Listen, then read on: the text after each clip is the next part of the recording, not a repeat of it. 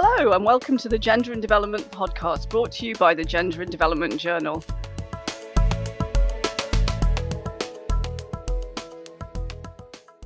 Gender and Development provides a forum for dialogue for the whole development sector where feminists can be critical of international development, share learning, and present feminist alternatives.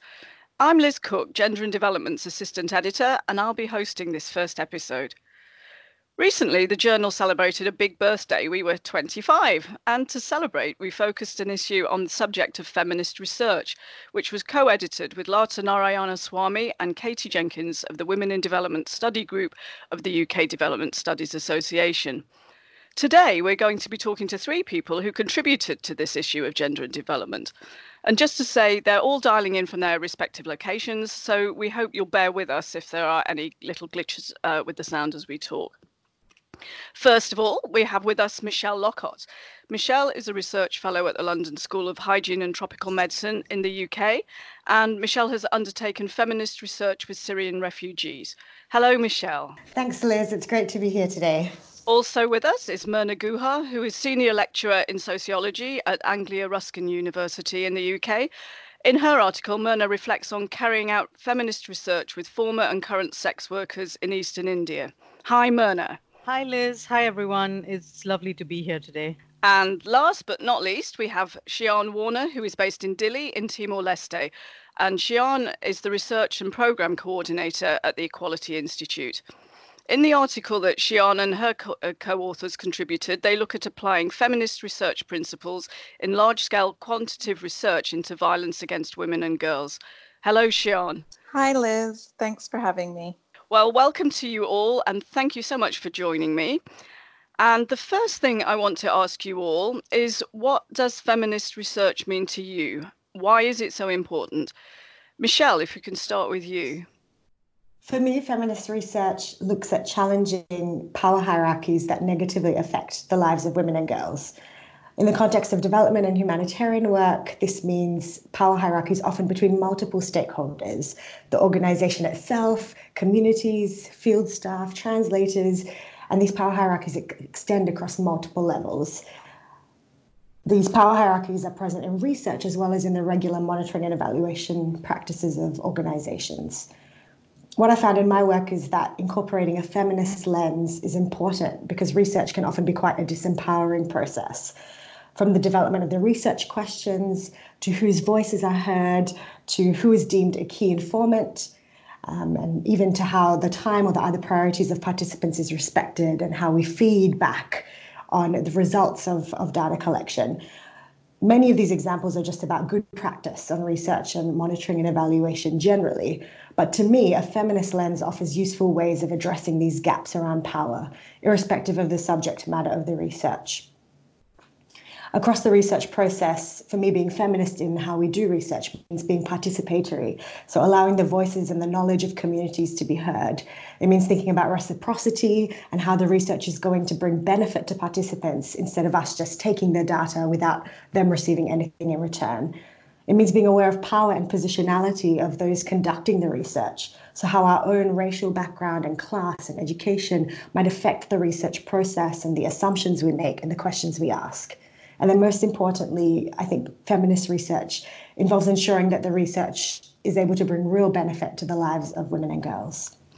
Thank you, Michelle. Now, Mirna, I'll ask you what does feminist research mean to you and why is it so important? So, feminist research for me is research based on feminist principles. This involves four key things. The first is doing research which privileges and begins with the experiences of women and other marginalized communities. Secondly, it's a, about adopting research methodologies and approaches which actively work to address power hierarchies between the researcher and the researched.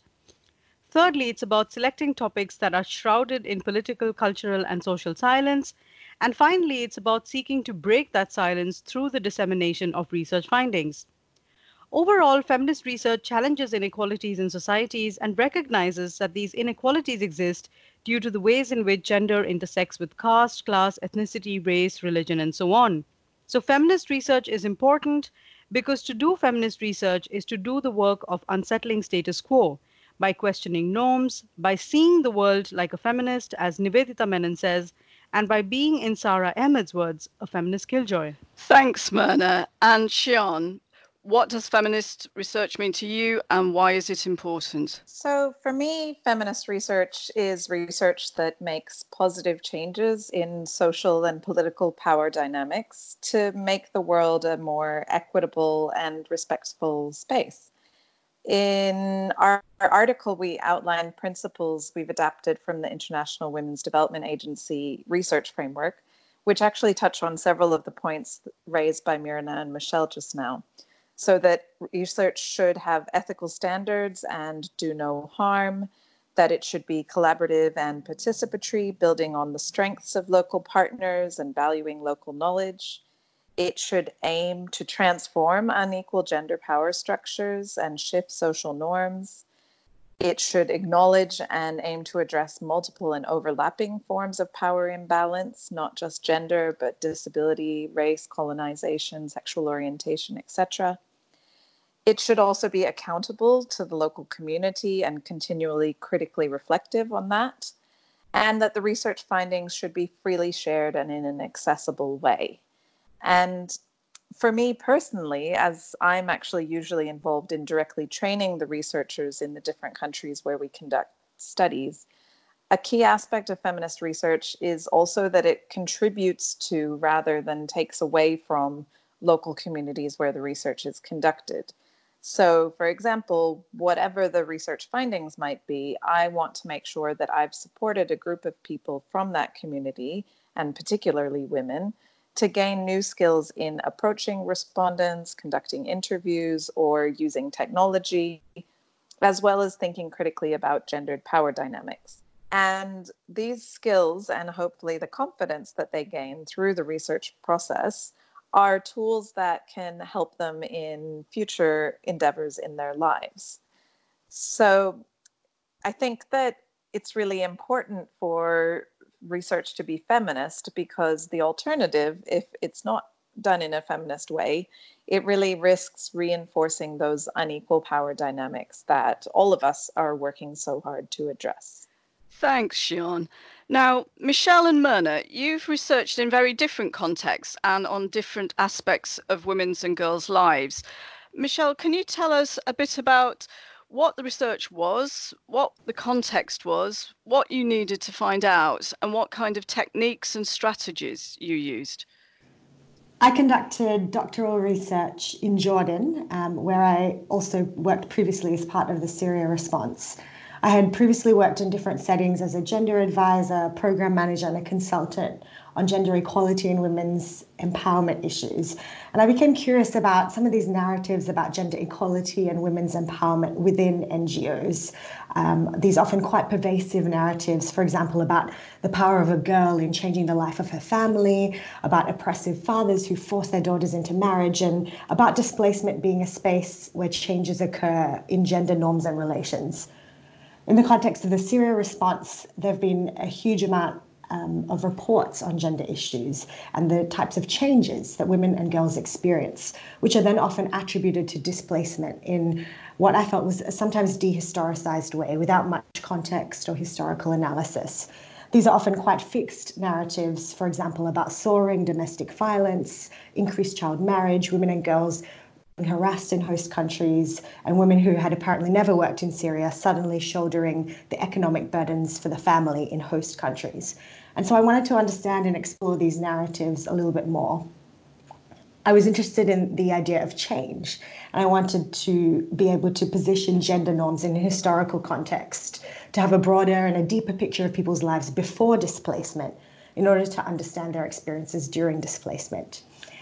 So, in order to do this, I conducted research from 2016 to 2017 with Syrian refugees, both male and female. These refugees lived in three cities in Jordan and they were self settled refugees, so they lived outside of camps. I conducted ethnographic research and it involved multiple methods. I used uh, participatory photography as um, sort of the starting point to my research. Um, and this was done through workshops that provided refugees opportunities to talk about their lives using photography. It was a different way of producing knowledge. And this had focus group discussions built into the um, photography activity um, to allow that discussion and people's day to day experiences to be discussed. I also conducted semi structured interviews, life story interviews, and these life story interviews were longer, um, more open ended interviews that took place over a longer time period. They allowed people really a lot of freedom to share stories about their lives with less structure. They could pick and choose what they wanted to talk about, and I really provided quite um, little guidance. I also conducted practitioner interviews um, and participant observation. Great, thank you, Michelle. Um, Mirna, can you answer the same questions? You were in a very different reality in your research context. Yes, so my doctoral research, which I undertook between 2013 and 2017 um, at the School of International Development, University of East Anglia, it's a study of the lives of peri-urban and rural women actively and formally in sex work in Eastern India. Specifically, it explored their experiences of everyday violence and it looked at how these experiences affected their engagement with sex work and how these women negotiated experiences of everyday violence in their lives. So, contextually, sex work remains one of the most contentious and polarizing topics within feminist debates and discussions. The infamous sex wars among libertarian and radical feminists in the second wave has resurfaced in the form of feminist debates between contemporary abolitionists who argue that sex work is violence and needs to be abolished, and pro sex work feminists who argue that sex work is a choice and can even be empowerment if harms within sex work are addressed.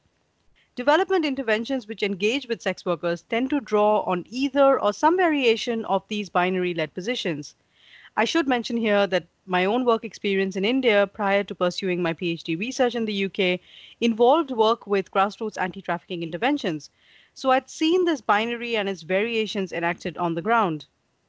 What this binary tends to do is it tends to exceptionalize lives in sex work and frames experiences as either those of active agency or passive victimhood, and I was keen to move away from this binary in my research.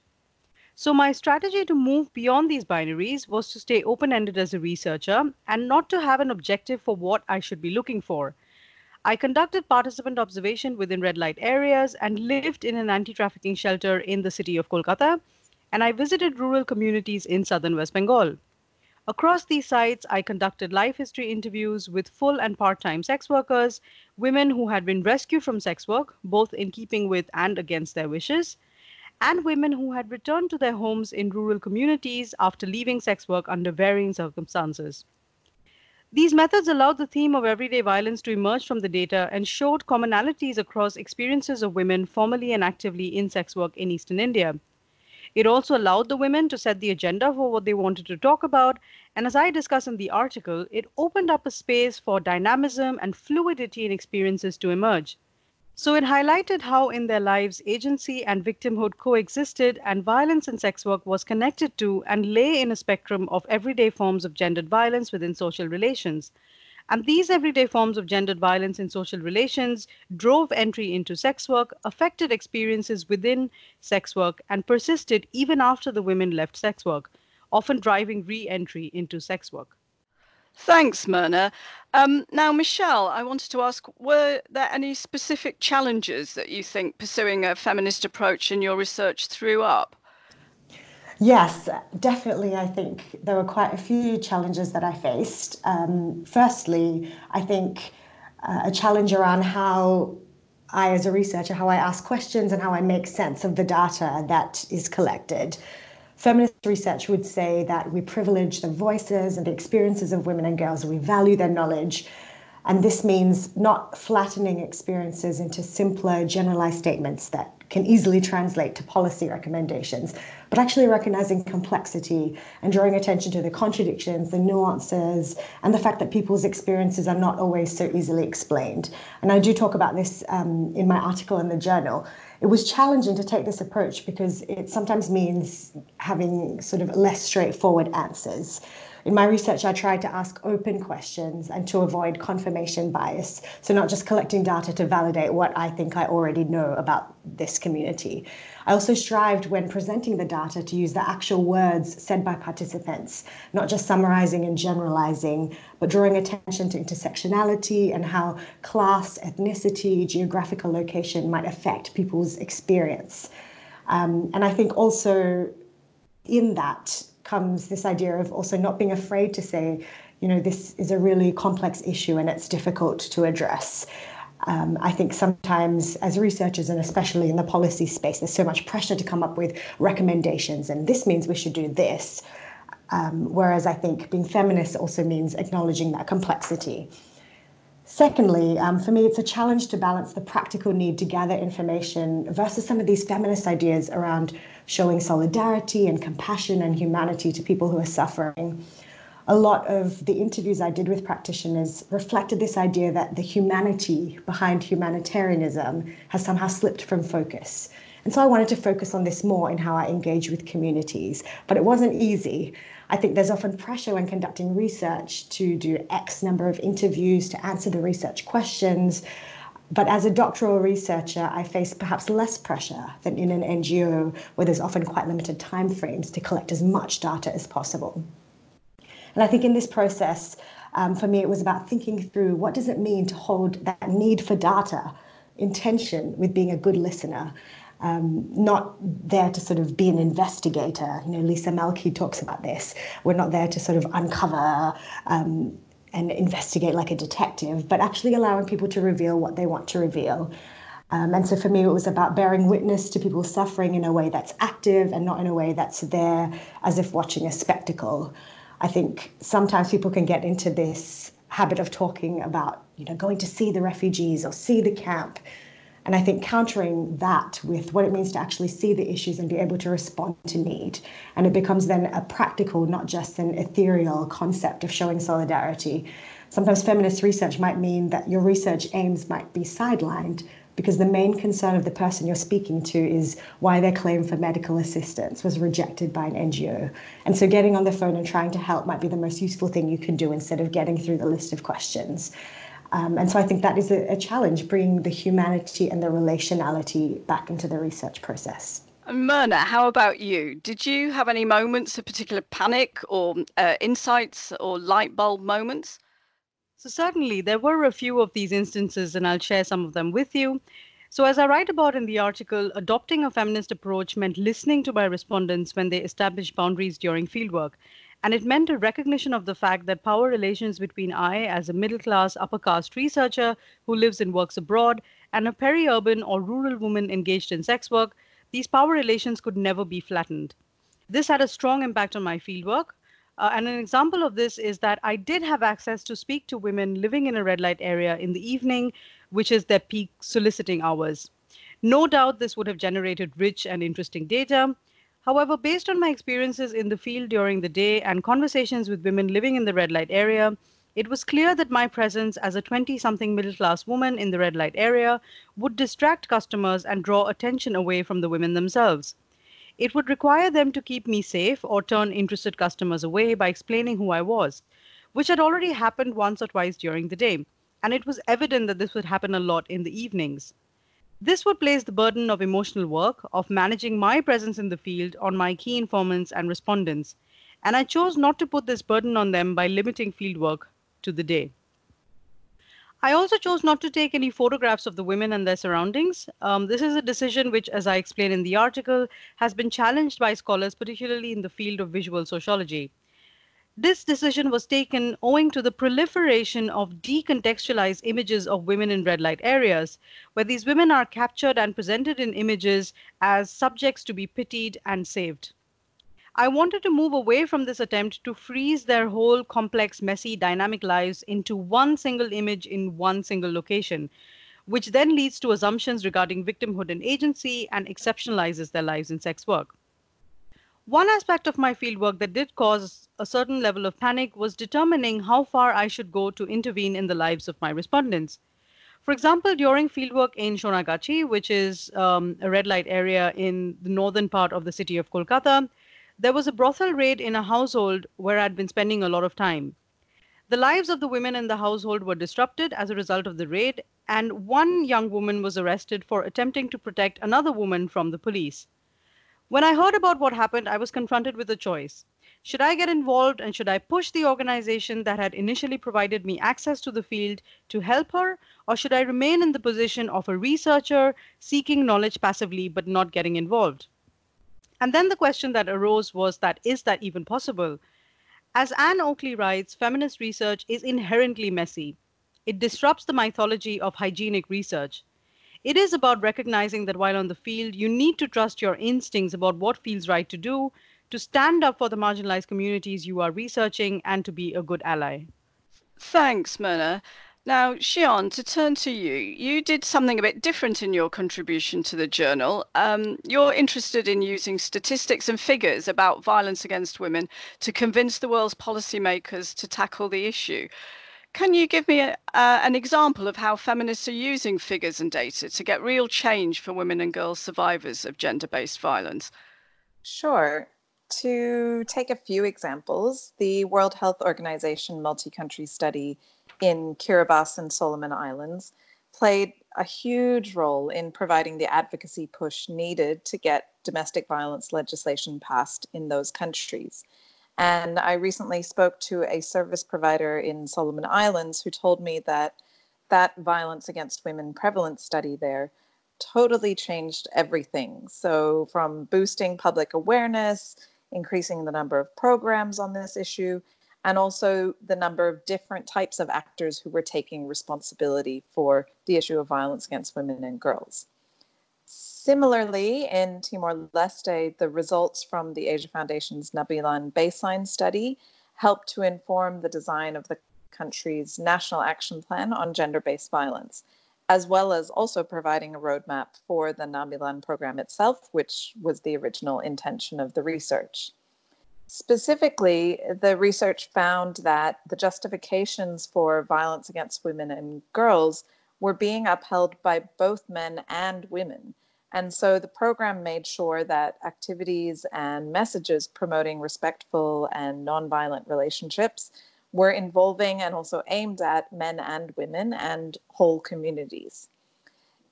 If we take a bigger picture view, 30 years ago, there was almost no quantitative data at all on violence against women and girls. And now, thankfully, we have a lot. If we look over the recent years, for example, at the Sustainable Development Goals, violence against women and girls is now on an agenda, on the agenda in a way like never has been before. And this is really due in a very large part to that feminist research and the data that they have collected to, to prove the immense scale and impact and cost of violence against women and girls.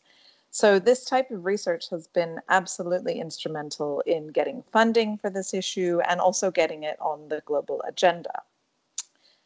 Now, we're actually seeing some increased funding on violence against women and girls globally. But recent feminist research is showing that this funding isn't actually being channeled into the right places. So, not enough money is going to feminist organizations. Because of the collection of this data on funding patterns, we're actually now seeing calls for a recentering of women and girls' voices in violence against women and girls' work and a push to direct more funding towards feminist movements which, as the data illustrates, should actually be a much more effective and sustainable approach to ending violence against women and girls. In a nutshell, both at the country level and also globally, the past few decades have really illustrated that feminist data does have uh, an immense impact. Xian, one of the key insights from your article is making sure research actually changes women's and girls' lives. Could you tell me something about the challenges of ensuring research actually gets off the shelves and has influence in the world? The reality is that us researchers haven't historically been trained to communicate to non academics. And by the same token, donors often don't include diverse communications approaches in their terms of reference. However, effective communications actually takes a lot of planning and investment right from the outset. So that's why, as an organization, the Equality Institute tries to integrate creative communications into all the research and policy work that we do throughout the whole process. In this, it's really key to communicate in an accessible and usable way. So, this includes writing research in a language that is clear and not overly academic, developing lots of infographics and other visual tools to further explain the research findings, and also producing multiple types of knowledge products and ways of communicating that are tailored specifically to users. It's also important to keep in mind translation into different languages. And of course, the simpler and clearer the wording in the original, the easier it will be to translate without losing or changing the meaning. Although quantitative research is often written as a bunch of percentages, focusing on human centered stories alongside the numbers is often crucial to inspiring people to take action. There's also sometimes an assumption that you can communicate in the same way to different people, but the way you influence different actors is actually very different. The truth of the matter is that most people probably won't read a whole report, even if, as researchers, we've poured our hearts and souls into writing it. So while a few academics might appreciate a detailed report, you're probably better off holding a face to face meeting with government officials to discuss the findings as they're relevant to their specific area of policy interest. Or you might want to integrate the findings into a training or presentation for program staff. At the same time, you might want to work with local artists to paint street art promoting positive messages to spark public discussion on key social norms found by the research. And you might then need to present the findings at a regional or international conference to gather to garner further reaching donor interest in the issue. In each of these approaches, it's really important to be very clear about what action you want the different people to take. It's also really important to communicate back to the people who were involved in the research.